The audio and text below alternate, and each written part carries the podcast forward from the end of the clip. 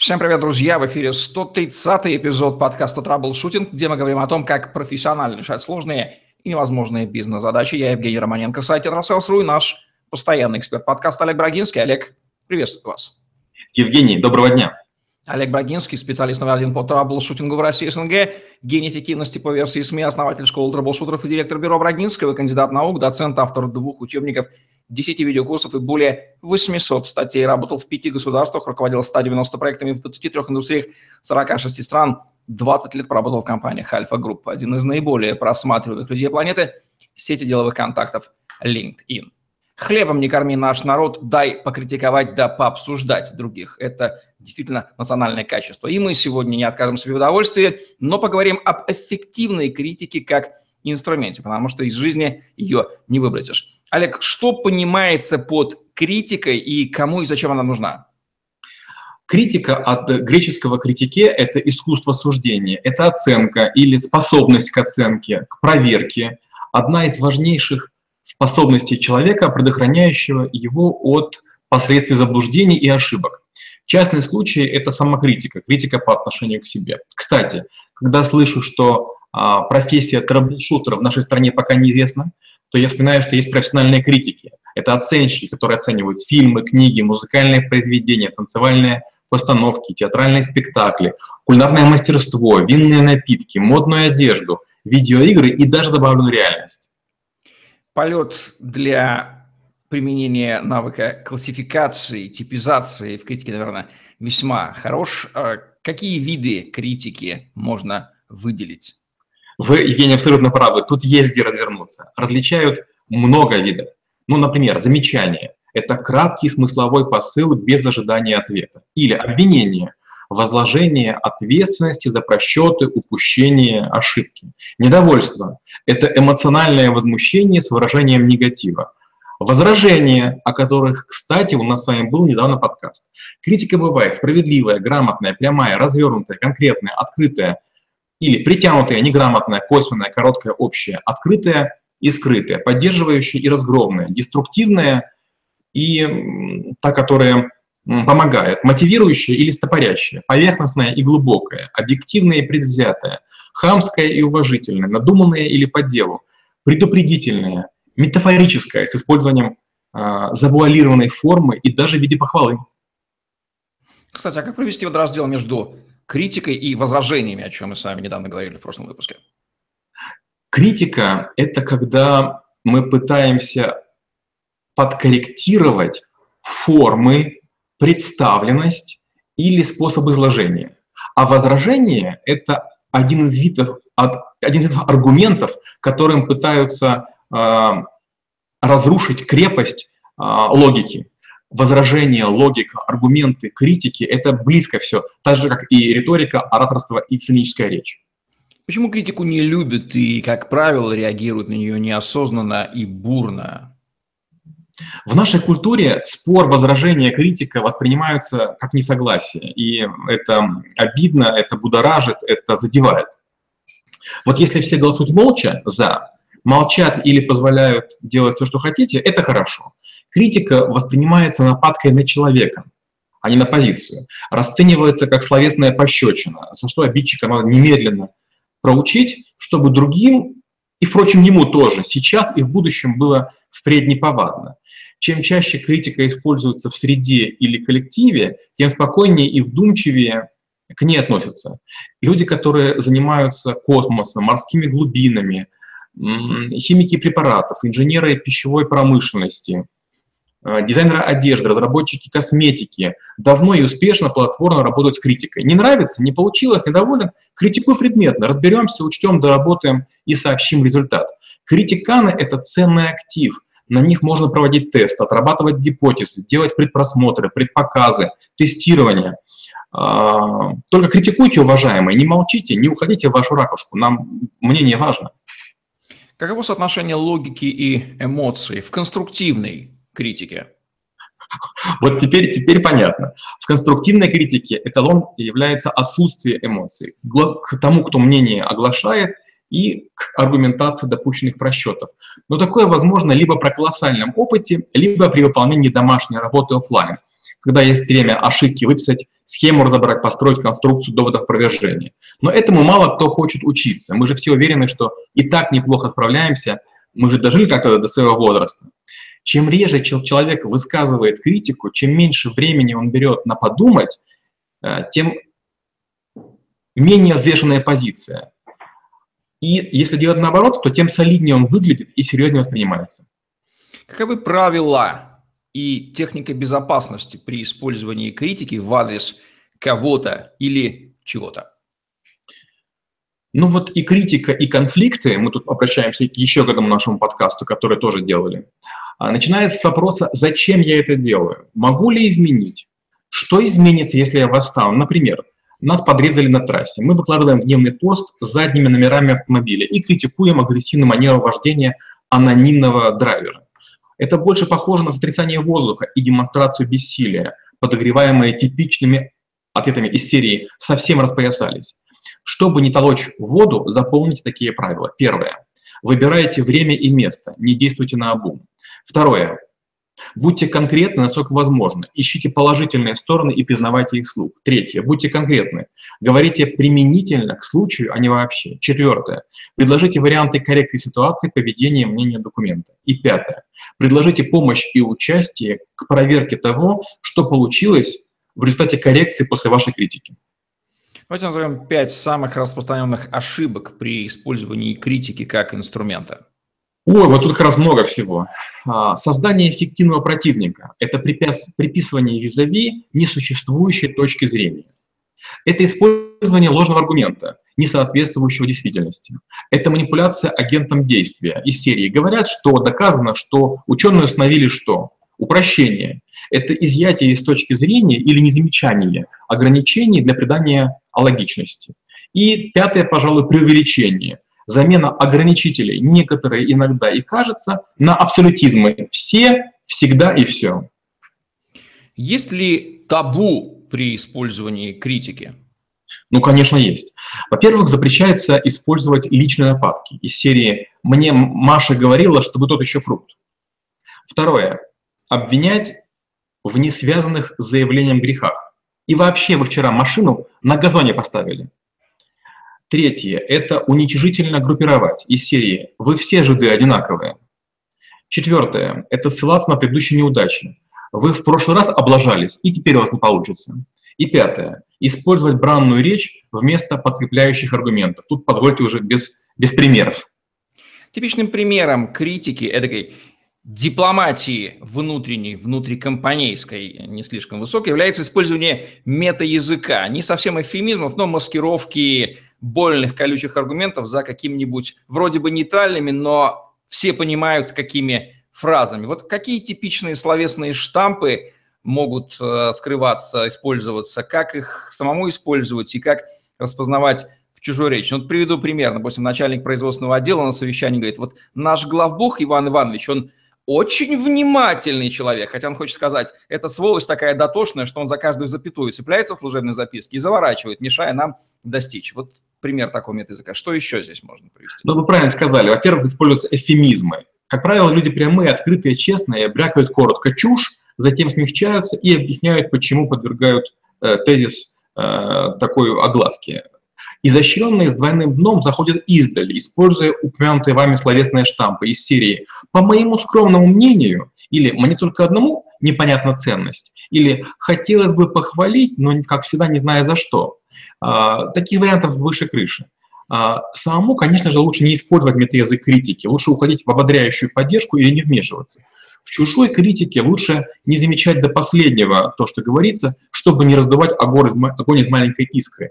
Даже прослышав едкие нотки, лучше уходить в логику, игнорируя эмоции. Глядишь, и разговор станет продуктивнее, дискуссия мягче, и спор превратится в кооперацию. Но метаязыки почти в каждой компании есть. То есть есть некоторые слова, которые обозначают не то, что значат и при аккуратном сложении они находятся на грани между обидным и допустимым. Каковы особенности двух главных букв в нашей жизни, М и Ж, как объектов критики, как они будут реагировать, что нам нужно учитывать как критикам, и как критиканов или критикующих, что, на что они способны, а на что не способны в принципе? Мужчины э, умеют отделять себя от ролей, и им легче переносить критику проекта. Женщины вкладывают душу и болеют за продвигаемое. Мужчина будет думать, как возразить на той же территории, а женщина будет стремиться отомстить в другом месте. Мужчины критикуют прямо и грубо, женщины изящнее, тоньше, с издевкой, с намеками. Мужчина после критики загружается, мрачнее, думает. Женщина после нападок загорается, мечется и болтается всеми свободными ушами. Мужчина воспринимает критику буквально. Женщина надеется, что может у, у ее оппонента с утра утро не задалось, например, или день не задался. Для мужчины критика – это открытое столкновение с продолжением. Для женщины это попытка, и она думает, что в другой раз получится лучше. Как правильно реагировать на чужую критику? Одна из важнейших рекомендаций, которая сейчас прозвучит. Первое – это воспринимать молча и выдержать паузу после фразы собеседника, последней. Второе – серьезно слушать, не улыбаться. Третье – записывать, не переспрашивая. Четвертое – искать рациональные зерна. Их всегда можно найти. Пятое – отбрасывать напускное ну и, пожалуй, в качестве исключения шестое будет – не реагировать мгновенно. Следовательно, из чужой критики можно при желании, если захотеть, извлечь важную информацию, которую не видно, как обратную связь, отделить эмоциональное от э, логичного и использовать, даже поблагодарить можно за критику, по большому счету, так? Верно. Высший пилотаж бывает ли критика, которая воспринимается объектом критики как комплимент, действительно воспринимается, а критикующий достиг своей цели, тоже он покритиковал. И все поняли, и всем хорошо. Конечно же. Комплиментом могут быть не только сами слова, мысли, фразы и выражения критики, а величина и репутация снизошедшего для критики. Если вы представляете разновеликие фигуры. Вот на днях криптообщественность очень возбудилась, когда один из президентов там пару слов о ней сказал. Комплиментом можно считать сравнение элементов критикуемого с передовым, продвинутым и трудностижимым из серии «Ну, это не космос» или «Пока это еще не там итальянский дизайн, но уже неплохо». Это, в общем-то, критика как комплимент. Как измерить эффективность критики, если о таком словосочетании можно вообще вести речь? Ведь мы же хотим передать с ее помощью важную информацию нашему оппоненту. Евгений, вы забрали меня по ответу. Вы абсолютно правы, конечно же. Как мы говорили, критика должна иметь цель – откорректировать действительность. То есть критика и коррекция – это почти синонимы. Критика хороша, если приводит к изменениям. Если в результате происходит замыкание, постановка на место, отупление или потеря амбиции – это деструктив. Критика имеет смысл, если наступают улучшения отношений, финансовых показателей, привлекательности продукта. И в этом случае критика эффективна. То есть если изменилась положение, статус-кво или наступило улучшение. Как, кстати, уровень культуры и воспитания двух оппонентов, критикующих друг друга, способствует правильному пониманию? Если два условных гопника встретятся на улице где-нибудь в сибирском городке и начнут критиковать друг друга, мы понимаем, чем это закончится. Или два академических ученых встретятся на заседании, тоже будут критиковать, она же будет по-разному выглядеть, да, эти обе ситуации? Конечно, у гопников, скорее всего, закончится дракой, мордобитием или стрелкой, у академических людей раздором, крепкой дружбой или продолжением в ресторане, а людей разной культуры, скорее всего, закончится так. Человек более культурный, снисходительно улыбнется, ухмыльнется и скажет, ну, наверное, вы правы, но сделать это так, что все поймут, что он даже и не собирается всерьез рассматривать даже не аргументы, а саму личность оппонента. Какие лайфхаки могут существовать при использовании критики. Кстати, у нас такой подкаст тоже был про лайфхаки. Первое. С помощью критики можно сделать вид, что вы проболтались. Мол, ой, извините, я там не должен был говорить. Второе. Выведать чужое мнение в пылу якобы накала страстей. Третье. Это выяснить коали... коалиционность, кто кого в чем поддерживает. Четвертое.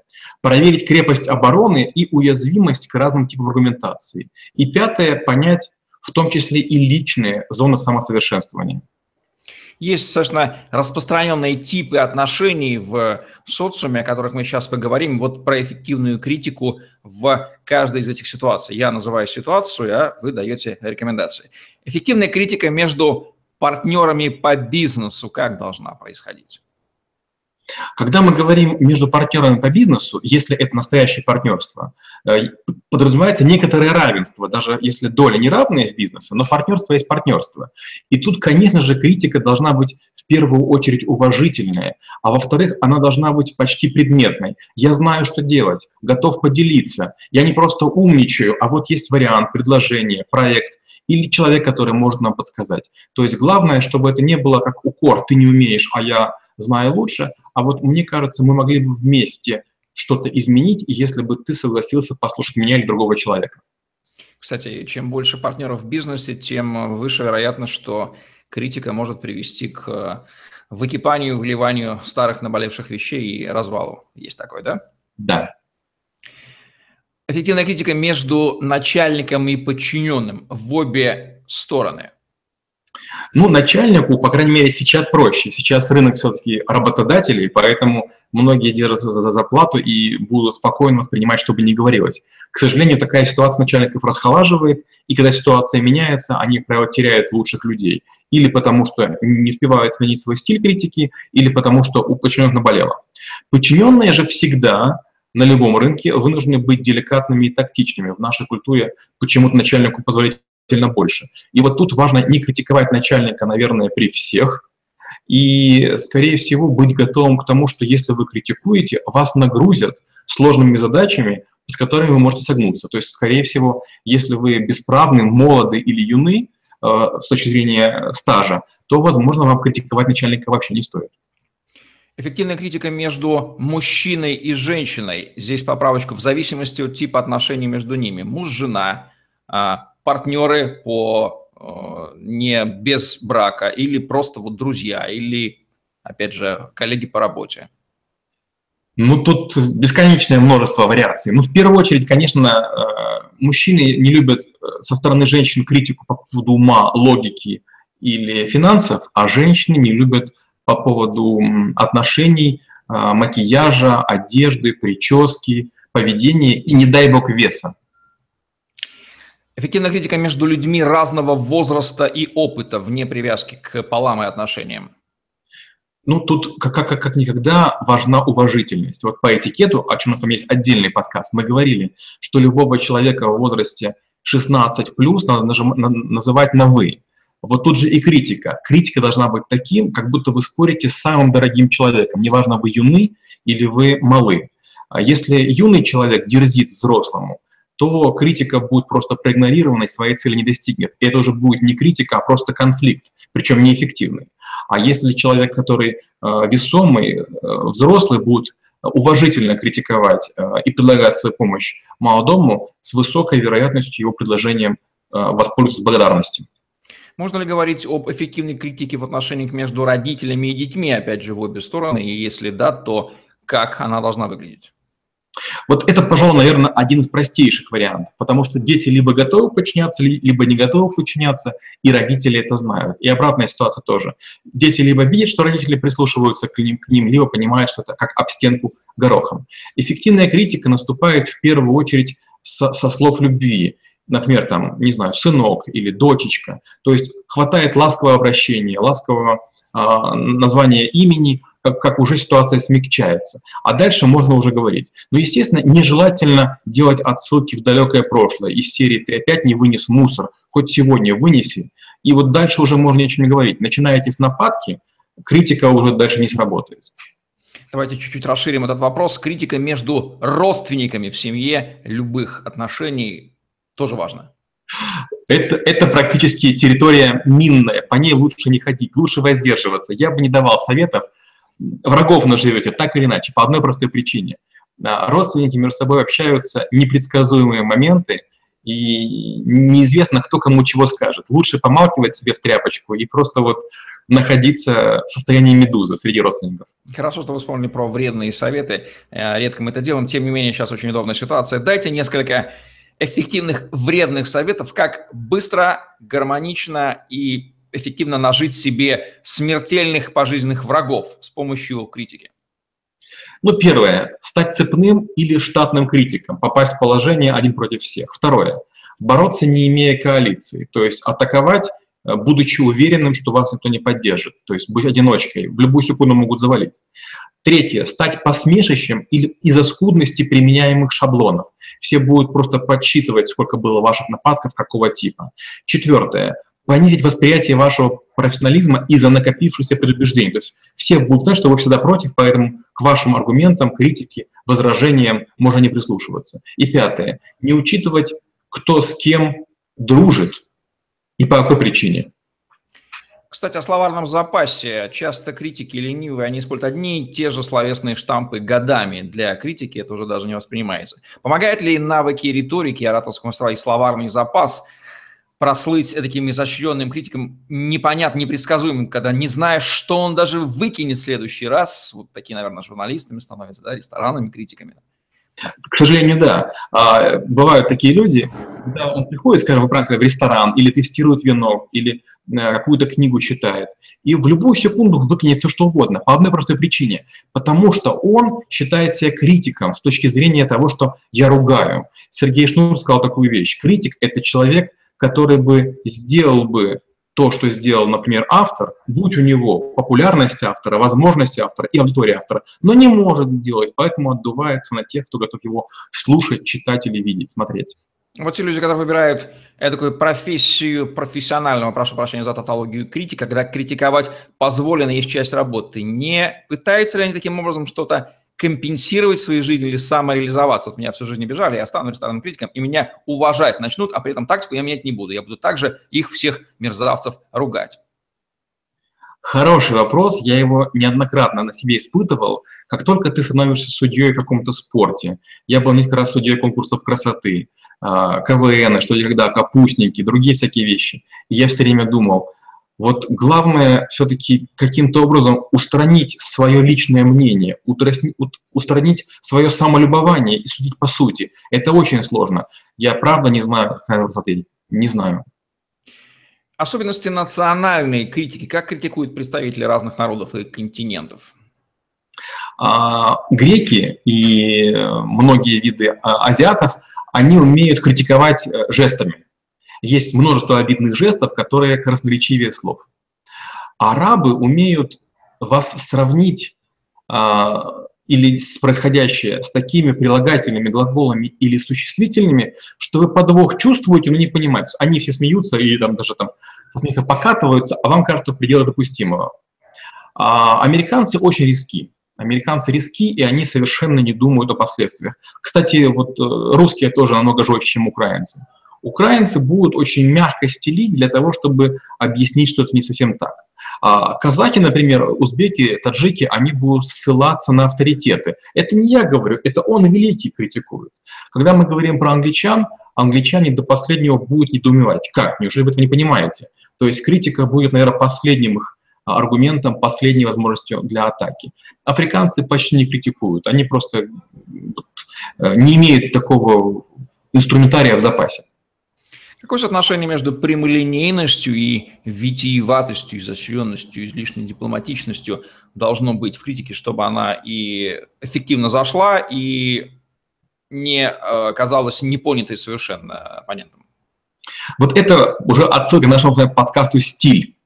А, можно критиковать настолько стильно, что вас будут слушать. Вот э, можно стили критики посмотреть, наверное, на телевизоре. Наверняка есть шоу, или кулинарное шоу, или одежное шоу, или, может, еще какие-то шоу, давно просто не видел. И там наверняка бывают люди, одни агрессивные, и прям против них все ополчаются. Но это всего лишь роль. А другие э, так деликатно, тактично все говорят, боже мой, какой замечательный человек. А всего-то идет игра на контрасте. Критиковать – это обязательно учитывать манеру игры других, потому что не мы одни на сковородке. Давайте дадим несколько важных рекомендаций по работе с критикой как нас, э, критикующих, так и по работе с чужой критикой в наш адрес. Давайте начнем с первого. Первое. Давайте критикуем возможность спасти свой престиж, сохранить свое лицо. Второе. Делайте акцент на главном, не мелочитесь. Третье. Минимизируйте зону обвинения, не бомбите ковром бомбометанием. Четвертое. Не делайте ставку на логику приличного общения или при коротком быстром общении. И пятое, будьте кратки, не режьте по миллиметру. По отношению к себе. Первое, не принимайте все насчет своей личности или эго. Второе, создавайте с первых секунд впечатление, что вы готовы меняться. Третье, покажите, что вы готовы слышать конкретные рекомендации, а не общую билиберду. Четвертое. Просите помощи во внедрении, изменении и коррекции. И пятое. Помните, раз критикуют, значит слушают. И, наверное, вы чего-то значите. Наверное, вы все-таки в картине мира у критикующего есть. Существует ли критика в адрес Олега Брагинского, которая способна при его высочайшем иммунитете к этому, э, способна сделать из критикующего смертельного врага на всю жизнь для Олега Брагинского? Смертельного врага, да, безусловно. Есть, есть вещи, которых я не могу простить. И когда критикуют мою семью, а, а, когда говорит разговор о семье, о сексе, о религии, о финансовом положении и, наверное, умственных способностях. Вот это вещи, которые я не. Я готов спорить, аргументировать, я готов к критике моих произведений, но критика меня и окружающих, мне кажется, неприемлемой. Что нужно добавить по этой важной и нужной теме эффективной критики под финал? По сути, Евгений, вы уже сказали, что у нас очень такое сложное хитросплетение подкастов, и все время мы обращаемся то к одному, то ко второму, к третьему. Мы не зря затеяли этот проект с большим количеством навыков, чтобы вы понимали разницу между критикой, аргументами, возражением и другими всякими штуками. А, критика – это инструмент. Пользуйтесь им с удовольствием, знайте, как он работает. Это, правда, еще одна а, стрела в вашем колчине. Ну что же, сегодня, уважаемые теле- и видеозрители, алмаз знаний, который мы воздвигаем с Олегом в виде подкаста «Траблшутинг», пополнился новой гранью. Всего этих граней предполагается более 600, и каждая из них уникальна и не может не появиться в этом. Я даже сейчас греческое числительное не назову, которое описывает 600 с лишним граней. Мы придумаем это к следующему разу. Вот такие вот соображения по поводу эффективной критики в наш адрес или от нас, учащие от Олега Варгинского в подкасте Troubleshooting, где мы говорим о том, как профессионально решать сложные невозможные бизнес-задачи. Лайк, комментарий, подписывайтесь на YouTube-канал. Загляните в другие выпуски подкаста Troubleshooting, там вы много интересного от Олега о бизнесе и жизни. И помните, что если вы смотрите это видео, то их записано гораздо больше. Свяжитесь со мной или Олегом и получите ваши персональные ссылки на те видеоролики, которые до вас еще никто не видел. Помните, что критика – это инструмент, и работать с ним нужно аккуратно и филигранно, потому что и ранить можно, и конструктивную информацию передать. Удачи вам. Всем пока. Спасибо и до встречи через неделю.